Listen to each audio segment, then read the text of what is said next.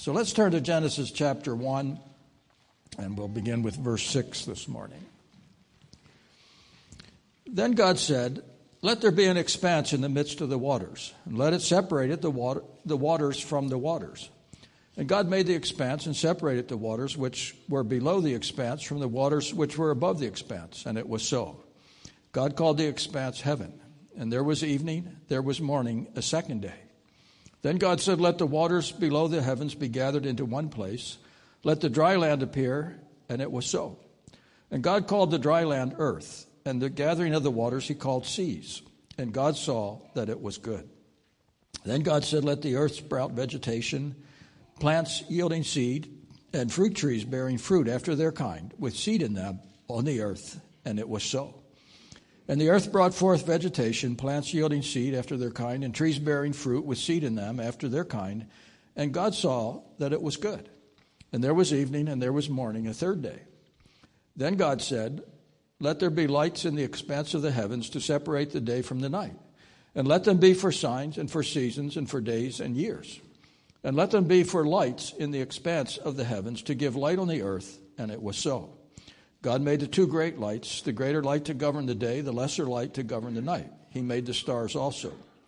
And God placed them in the expanse of the heavens to give light on the earth, to govern the day and the night, and to separate the light from darkness. And God saw that it was good. And there was evening and there was morning, a fourth day. And we'll pick up day five and six next week. But uh, I, I want to start by saying the title of this message is not a misprint. I realize that my typewriter makes many mistakes. It's famous for that. It, it, it's not my fault that it can't read my mind. Uh, but I made doubly sure this was not a mistake this time. I, am looking at the word of creation. I realize as we look at Genesis 1, we think of the work of creation. And those are close enough together on the typewriter that you can get them mixed up if you're not careful. I wanted the word, and, and that's what uh, is the title of, on your outline today. We will look at the work of creation, but notice the repeated phrase that comes out as you read Genesis 1 and Genesis 2 is, and God said. God said. That was the word of creation here. Uh, um,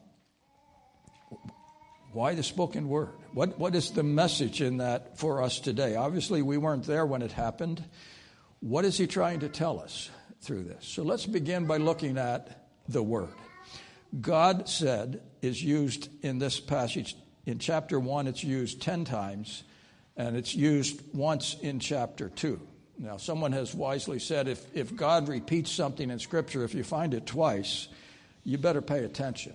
If you find it three times, you better really pay attention. I think of Isaiah chapter 6, where Isaiah saw the Lord high and lifted up, and, and the angels cried out, What? Holy, holy, holy. Was the Lord saying something in that to Isaiah? I think he was, and I think Isaiah got the message there. So if, if he has put that phrase in here in two chapters 11 times, I think there's a message in it for us. And so we need to look at the word of creation. One of the first things that we notice about the word here is uh, that God and God alone is the creator. Not time, not chance, not circumstances. God said, Let there be, and there was. God was the creator. Uh, in each of these six days, we, we will notice it was God who was speaking, God who was doing the work of creation. Also, we see here the name God is Elohim. It's a, a plural noun. It's, uh, we would use, for instance, a, the word herd to describe a group of animals. Not just one animal. One animal doesn't make a herd, it's more than one. And so when he uses that plural noun here, I think in the very beginning of time, he's given us a glimpse of the Trinity. We have God the Father, uh, obviously in the form of Elohim here. We have in the very same breath the Spirit of the Lord moving over the surface, uh, over the face of the earth. And then we also have the Word. In John chapter 1, in the opening verses there, it says, In the beginning was the Word, the Word was with God, the Word was God. And then you come down to verse 14 of that chapter, he said, The Word became flesh and dwelt amongst us. And so the Word represents the Son here. All three of them were active in our creation there. Uh, you wonder as you think of creation, were the angels involved in it? I, I don't know. Job 38, verse 7 speaks of the fact that the morning stars sang together for joy in, in the time of creation. So they, they were obviously there. Did they have a part in it? We'll just have to wait till we get to glory to find out there. But how did God do it? How did He orchestrate the events? Well, Jeremiah 32, I think, gives us a, a clue to that. In Jeremiah chapter 32, verse 17, Jeremiah cries out, Oh, Lord God, there is nothing too difficult for thee. If God spoke, if God said it, it was possible for it to happen there. There is nothing too difficult for him. Do we believe that? Do we believe that enough in the midst of the trial to go to prayer and ask, Lord, I need your help? I, I, I need you to step into this circumstance, or, or, or do we look at the trial and think, I can handle that on my own. I'll wait till it gets worse, then I'll talk it over with the Lord. No, uh, God is the one who is able to orchestrate those events. John 1 emphasizes the idea of the Word. Uh, uh, uh, the Word became flesh. I like the, the picture that comes out of Psalm 29 of the Word, of, of the voice of the Lord. In Psalm 29, he's, he's describing uh, well, he starts out, ascribe to the Lord glory and strength and so forth. And then he describes what often happened in that area. The storm would come out of the, the Mediterranean, sweep across the land, and, and do some tremendous damage at times. Uh, verse 3, he says, The voice of the Lord is upon the waters. The glory of God thunders. The voice is powerful. The voice of the Lord is majestic, or the word of the Lord is majestic there. And as you continue down through that psalm, you come down to verse 9, where he says, The voice of the Lord makes the deer to calve, strips the forest bare, and in his temple everything says glory. Think of that for a minute. As, as you think of creation and the work of God, everything says glory. It says, The Lord sat as king at the floods, as king forever. The Lord will give strength to his people. The Lord will bless his people with peace. That should be, I think, our response to creation. Glory, glory. Do you, do you ever marvel when you look around you at God's creation and just have that sense of glory uh, of what a majestic God we have who, who created all of this beauty that we see around us. I, I think that's one of the privileges of living in Stevens County. We get a glimpse of the glory of God. I, I, I still remember when I was first getting ready to go to the mission field, going downtown Philadelphia. And I had a couple hours to kill before I, I met with our mission director and his wife, and uh, they were speaking at uh, Philadelphia College of the Bible. So I finished my business and I had a couple hours. I'll just wander into the Museum of Natural Science and see what they have in there. And uh, one of the very first displays were there was uh, all of the animals that were in the Delaware Valley area. Because uh, that comes right along the edge of Philadelphia there, and that's the area where we lived. And so in, in, inside a glass enclosure, there were uh, stuffed squirrels and rabbits and raccoons and deer and, uh, and all, all of the animals that, having lived out in the country, we were so familiar with. But uh, I'm standing there thinking, that's no big deal. Why, why they got an exhibit like that? And, and then behind me comes a group of kids from the inner city. All they knew was sidewalks, blacktop, no grass where, where they lived. It, it, was just one row house after another there. And, and, I still remember them standing, looking in there, marveling at the animals there, and having no clue which one was which. They'd never seen them, never gotten out of the city. They, they didn't know a rabbit from a squirrel. Uh, and I thought, you know, I've been tremendously blessed. I, have been able to enjoy God's creation. And I, I, I know that they, people like to joke about Chewelah being one of the poorest cities in the country and so forth. I think we're one of the blessed cities in the, in the area to, to have such a, an opportunity just to enjoy the, the glories of, of God's creation. And I think there should be times in our life when we simply say, Glory. What a great and awesome God we have. And let's give him credit for his, his work and, and, and his creation there. When we look at creation, we see a glimpse of the wisdom of God. Uh, I mentioned last week uh, the, a, a, bioengineer that studied the uh, dragonfly and out of it made several things for, for mankind. Uh, God had it all figured out long in advance. Uh, his wisdom was there. All they had to do was do a little bit of study, and then they had to scratch their head and say, "How can we? Re- how can we duplicate that in in in the area that that we want to use it in?" And, and eventually, they they did that. But the wisdom of God is there in, in creation. We get a glimpse of His beauty. We, we get a glimpse of his power. Romans chapter 1 speaks of the fact that uh, his, uh, his power is, is, revealed in creation, his, his, invisible attributes, some of them are seen in creation. Uh, Psalm 19 says, The heavens declare the glory of God, the firmament showeth his handiwork. What a great and awesome God we serve. What a tremendous privilege it is to just observe his creative genius as we look at the world around us. We, we have a tremendous God today. And the fact is, God spoke, and it was so. So that leads us to the order of creation now. Uh, God has revealed for us how he accomplished it, or, or, a glimpse of how he, he accomplished it. I don't think we begin to understand how he spoke and it came into being. Uh, but uh, he at least gives us how the process as, as it's played out here. We already looked at day one last time. God said, Let there be light, and there was light. Tremendous place to start because without light, there can be no life. It, it uh, and I think as we look at the order of creation, we need to recognize it was a well thought out process. God knew exactly what he was doing and the, and, and the way to, to do it. And he was working to create a place, a dwelling place for man and he went about it in an orderly fashion. So day one was the the light, and he is the source of light, both the physical light and spiritual light as well. Uh, John 1 again says, In him was life or light, and the light was the life of men there. He, he brought us that, that light. Uh, day two, he separates the waters from above that are on the earth and those that are in the heavens. Uh, Isaiah 42 40, verse 22, speaks of that event. It says, It is he who sits above the vault of the earth, and its inhabitants are like grasshoppers. Doesn't give you much uh, self esteem, does it? He's sitting up there on the, the circle of the earth, over the circle of the earth, we're grasshoppers.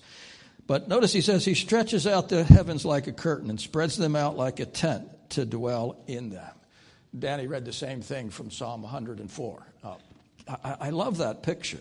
It's uh, a picture of God just taking, a, like we would take a curtain and stretching it out around the earth and, and, providing for us uh, not just a, a curtain there, but oxygen, uh, the air as we know it, a barrier from the harmful rays of, of the sun. What, what an awesome God to think of being able just to take the heavens and, and stretch them out and, and make out of them something that it makes it possible for us to live upon this earth. And again, as I said, uh, it's well thought out, but can we understand how he did that? Uh, we, we can understand how we can stretch a curtain or raise uh, those blinds and so forth, but uh, something as big and vast as the atmosphere around the earth, well, he's able. Uh, he is God t- today. Day three, he makes the dry lands and seas. Incidentally, you notice on day two, the one thing that is missing there is he doesn't say it was good. That's because he's still dealing in day three. He's finishing what he started in day two. He's dealing with the waters and separating them and so forth. And so after he separates those on the earth from those on the heavens, then he separates the dry land from the earth, and then he says, It's good. So it, it was a, a two step process here. And when he's finished, he looks at it and says, That's good. I like that. That, that that's good there. Again, we see this picture uh, where Danny was reading from Psalm 104, if you go just a few verses farther, in verse 5, he said, He established the earth upon its foundations, so that it will not totter forever and ever. Thou dost cover it with the deep as with a garment. The waters were standing above the mountains. At thy rebuke they fled. At the sound of thy thunder they hurried away. The mountains rose, the valley sank down to the place which thou didst establish for them. Thou didst set a boundary that they may not pass over. And again, as we look at that, we see God is in control. He set the boundaries. Uh, you, you ever notice that when you, you visit the ocean? Those waves come crashing in one after another, hour after hour, day after day. And God says, This is far enough. This is as far as you're going. And they go back again. It, it uh, God is the one who is in c- control of that. Uh, and I, I missed verse 10 of that.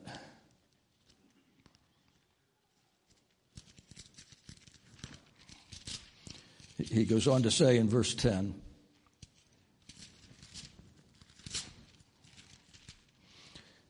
He sends forth springs in the valley, they flow between the mountains. They give drink to every beast of the field. And, and he goes on to, to give the, the, the purpose of his creative work there. It was for our benefit, for us.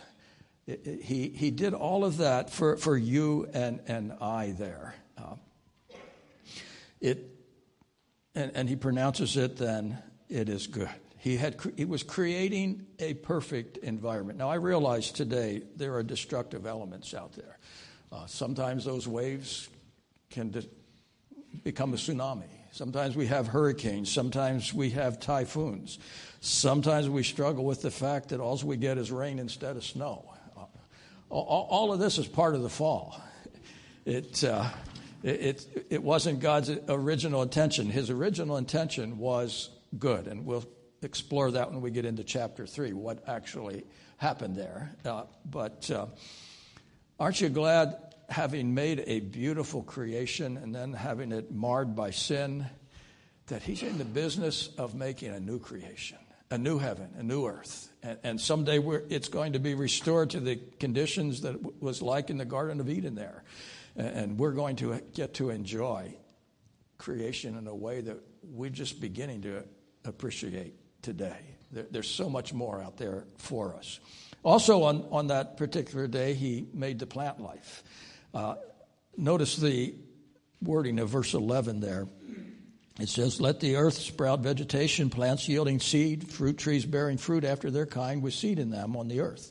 And it was so. Uh, as you read the wording that, that he has there, what he is saying is God put the whole cycle in place at one time. You ever have somebody ask you that proverbial question which came first, the chicken or the egg? They both came together. God created the whole thing all at once. I, I like the story that comes out of the book of Numbers.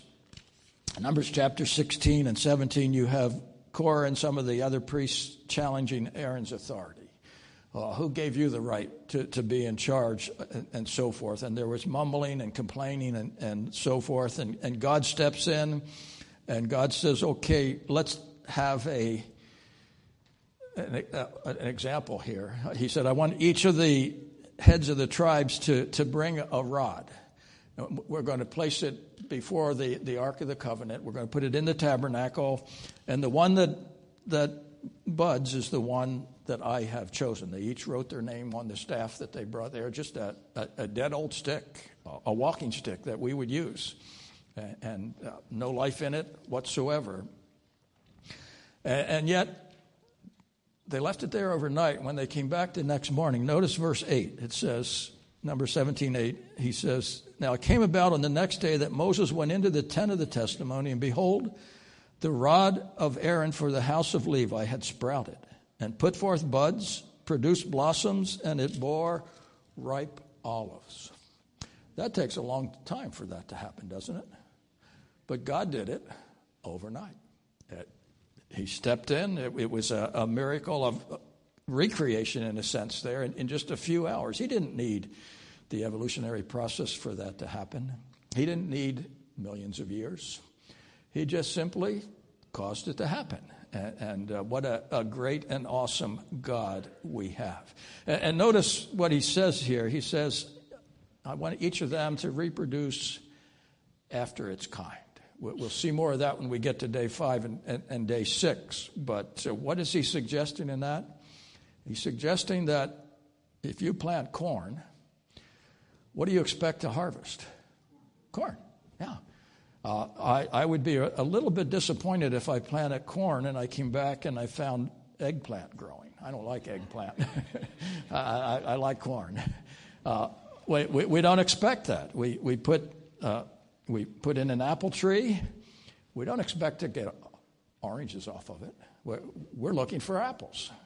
And uh, there, there's a spiritual principle involved in that, I believe, in, in Galatians chapter 6, he, he speaks of the fact in verse 7 8, whatsoever a man soweth, that shall he also reap. God sowed these, and, and they continue to, to bear uh, the fruit that is there. We can min- manipulate the varieties, and yet, even though we have several different varieties of corn, or, or day six, we'll see we can have several different kinds of cows and so forth, they're still cows.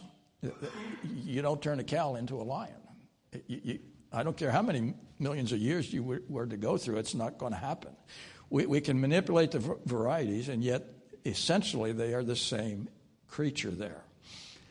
And I think there's a spiritual principle involved in that. In, in John chapter 15, we're encouraged to abide in the vine. As, as we abide in Jesus Christ, as we are in Him and He is in us, then what does He say happens? We bear fruit. We bring forth fruit. Uh, what is the fruit that he's talking there? Well, when you plant a seed, when you take a, a kernel of corn and put it in the ground, it bears the essential fruit that it was that it came from. It, a, it produces another cornstalk there. It, and so the, the fruit in John chapter 15 is if we're abiding in Christ, we should be bearing the character of Christ. We, we should be demonstrating that, that we belong to Him. We should be living that out. Uh, we, have changed. We, we become new creatures in Christ.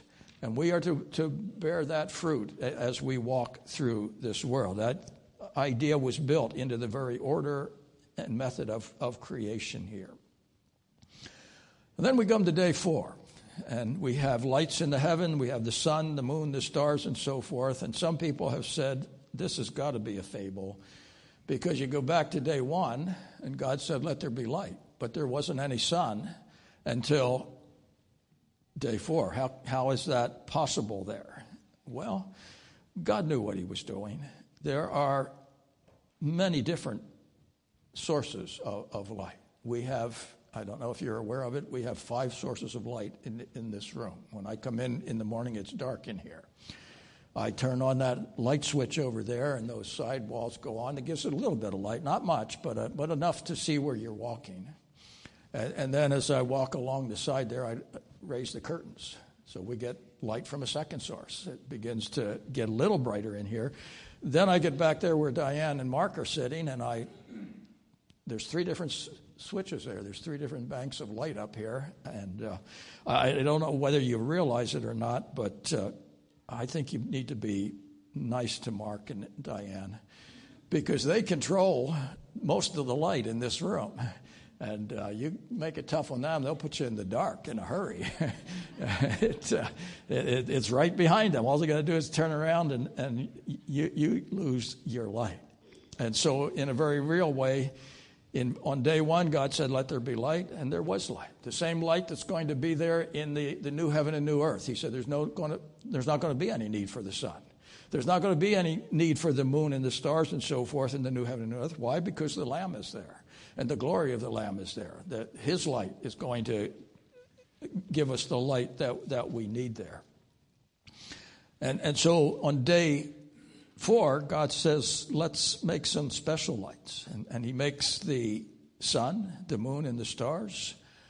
Why did He do that? Well, two reasons come out of the text here. One, He wanted to separate the light from the darkness, He wanted to give us day and night. And I think that's important. God knew Even before He created us, God knew that you and I would need times to rest.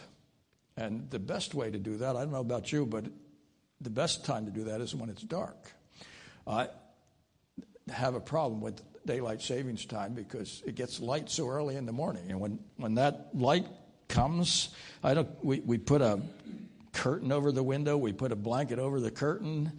I still wake up early because it's light and light's beginning to creep in. It's time to be awake. And uh, I know some of you have done shift work and so forth, worked at night and slept in the day. That, that can be tough on the body. God knew in the very beginning of time, though, that we would need light and we would need darkness. And He created that for us so that uh, uh, we, we can experience the best that, that He has for us there. And then He said they are for signs and for seasons, not to be worshiped but to govern our, our seasons and our signs and, and, and, so forth there. They are to testify to the, the glory of God. In chapter 8, verse 22, after the flood, God said to Noah, While the earth remains, seed time and harvest, cold and heat, summer and winter, day and night shall not cease. God said it's going to be there. Uh, every day is it's going to be a period of light, there's going to be a period of darkness. Every year there's going to be winter, there's going to be summer. We, we have our favorite times and our favorite seasons, but and we joke about the snow in the winter and so forth. But uh, the the very fact that year after year the same thing happens is a testimony to the fact that God is faithful. I like Lamentations chapter three. In the midst of the struggle that Jeremiah was going through, in verse 20, 22 and 23, there he says. Um,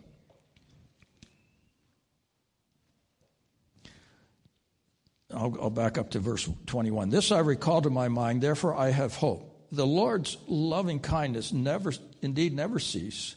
His compassions never fail. They are new every morning.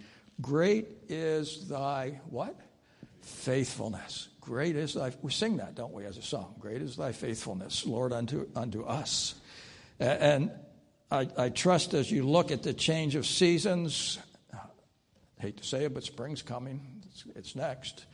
Um, let it remind you of the fact that God is faithful. God said this is going to happen. As long as the world remains, there will be summer and winter and so forth. There'll be day and night. It's a testimony to us, I believe, of the faithfulness of God. And so that brings us to day five. Got to come back next week for day five. We're not going to do that this week. Uh, I, I, know some of you are wondering, is Pastor Dan ever going to get through this creation week? We will. Uh, it, will be a few weeks before we, we get. Uh, I, I want to really spend a lot of time on Genesis 1 through 11 because I think every major doctrine that we have in the, in the church finds its roots in these opening chapters of, of Genesis here.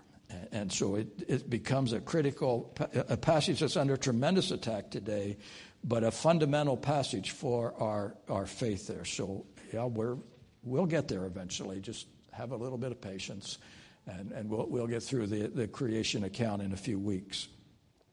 But what about the application? What can we learn about the creation as it's given to us here?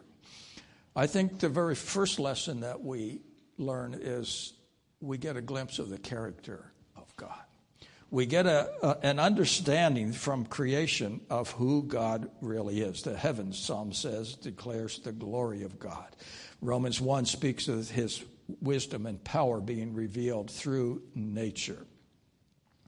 And to deny creation leads to idolatry and destruction.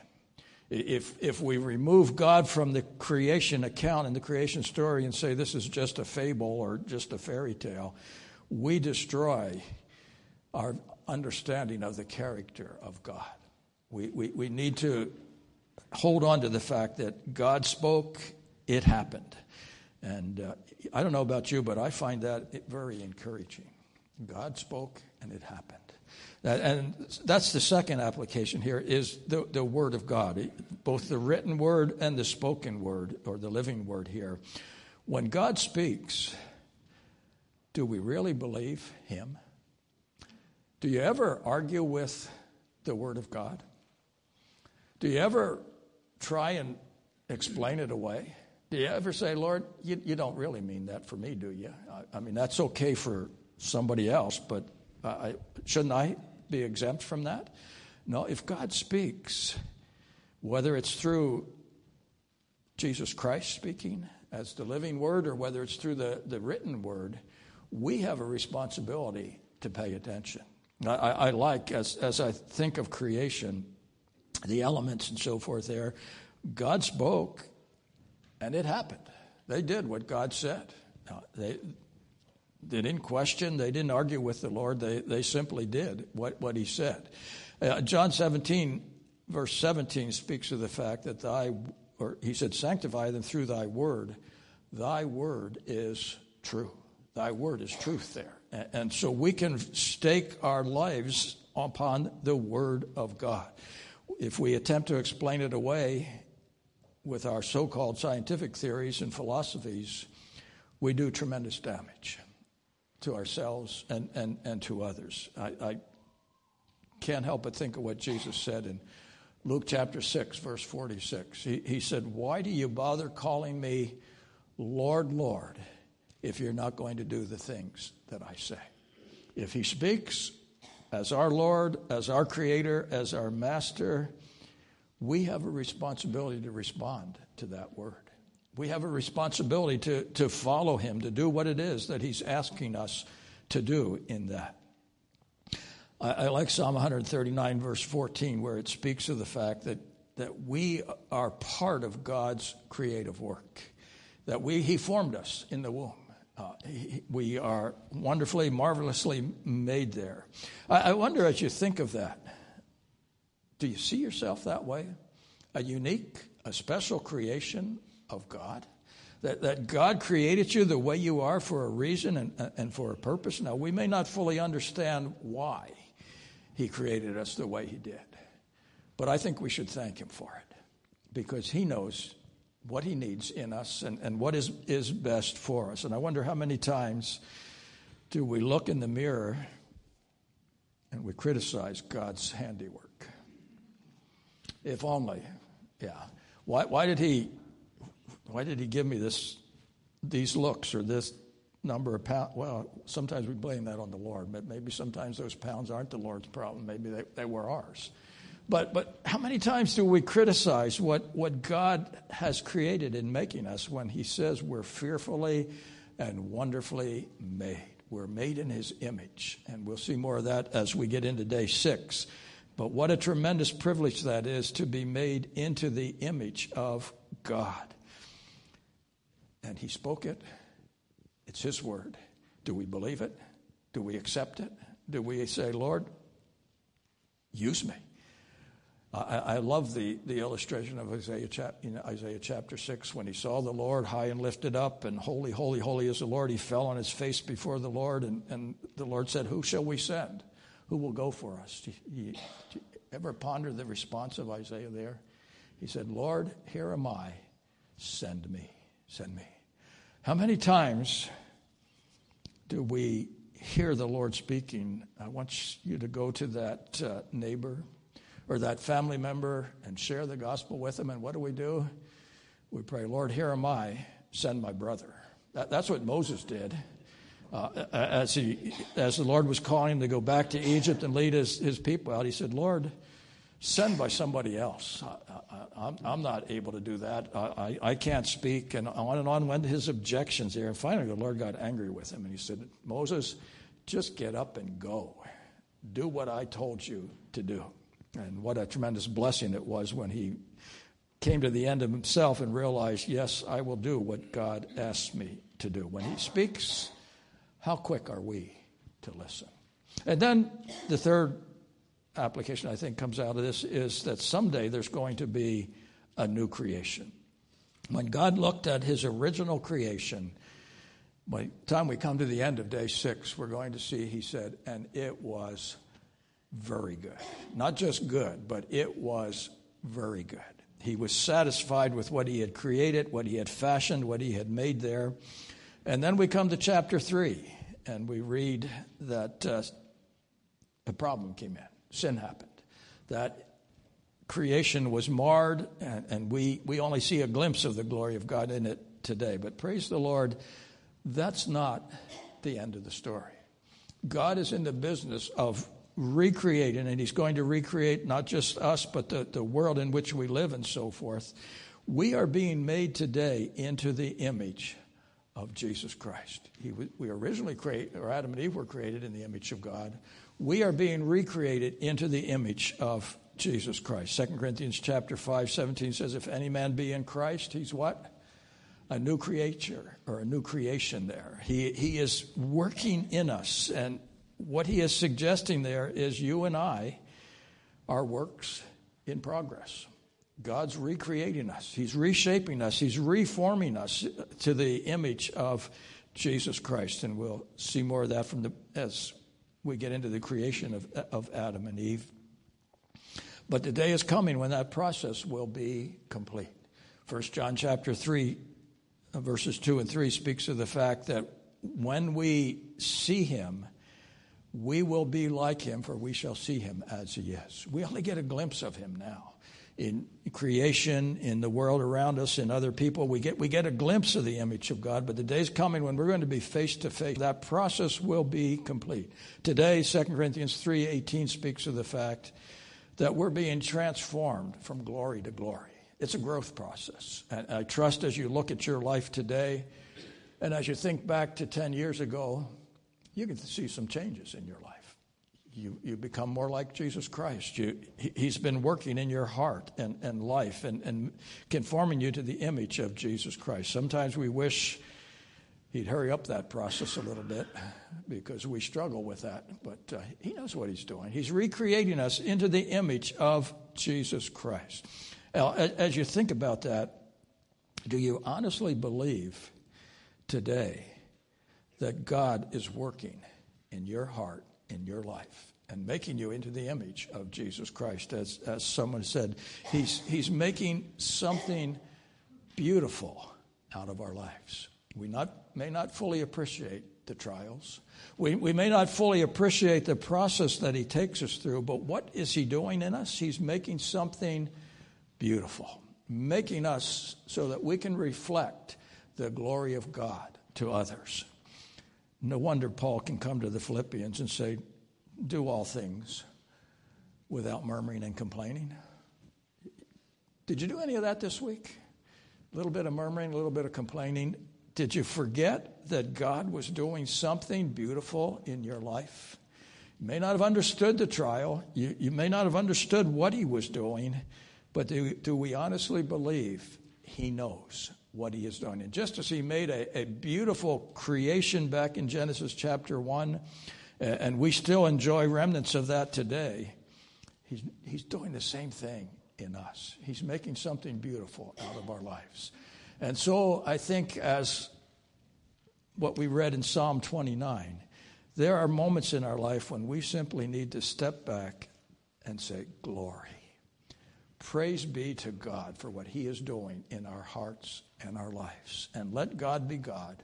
Let Him lead as He chooses and rejoice in who He is and what He is doing in our hearts today. Let's pray. Father, we would stop today as we look around us, the world that you've given us to live in, the community that you've given to us, the place, and so forth. We want to say glory. We've been so blessed. Thank you, Lord, for the glories of your creation, for the privilege of enjoying, as the psalmist said, the heavens declare the glory of God, the firmament showeth his handiwork. we get the privilege of enjoying that. What a blessing that is. But Father, we also look at our own lives and our hearts, and we see your hand at work at times, and we want to say glory for that. Thank you that you are reshaping us remaking us into the image of Jesus Christ. And help us to cooperate in that process, to recognize there will be times when we don't understand what you're doing, but we believe that you know what you're doing. And so we say, Thank you, Lord, for the new creation that you're working in our hearts and lives today. In Jesus' name, amen.